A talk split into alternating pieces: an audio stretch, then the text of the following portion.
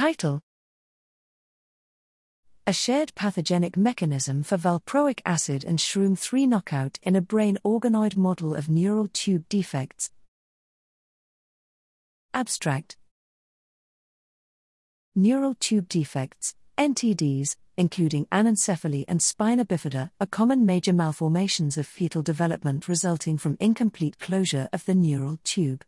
These conditions lead to either universal death, anencephaly, or lifelong severe complications, spina bifida.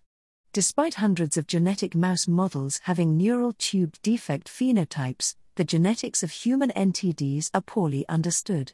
Furthermore, pharmaceuticals such as anti seizure medications have been found clinically to increase the risk of NTDs when administered during pregnancy. Therefore, a model that recapitulates human neurodevelopment would be of immense benefit to understand the genetics underlying NTDs and identify teratogenic mechanisms.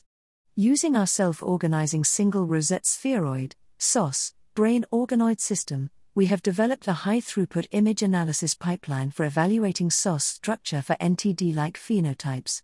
Similar to small molecule inhibition of apical constriction, the anti seizure medication valproic acid, VPA, a known cause of NTDs, increases the apical lumen size and apical cell surface area in a dose responsive manner. This expansion was mimicked by GSK3 beta and HDAC inhibitors, however, RNA sequencing suggests VPA does not inhibit GSK3 beta at these concentrations. Knockout of SHROOM3, a well known NTD related gene, also caused expansion of the lumen as well as reduced F actin polarization. The increased lumen sizes were caused by reduced cell apical constriction, suggesting that impingement of this process is a shared mechanism for VPA treatment and SHROOM3 KO, two well known causes of NTDs.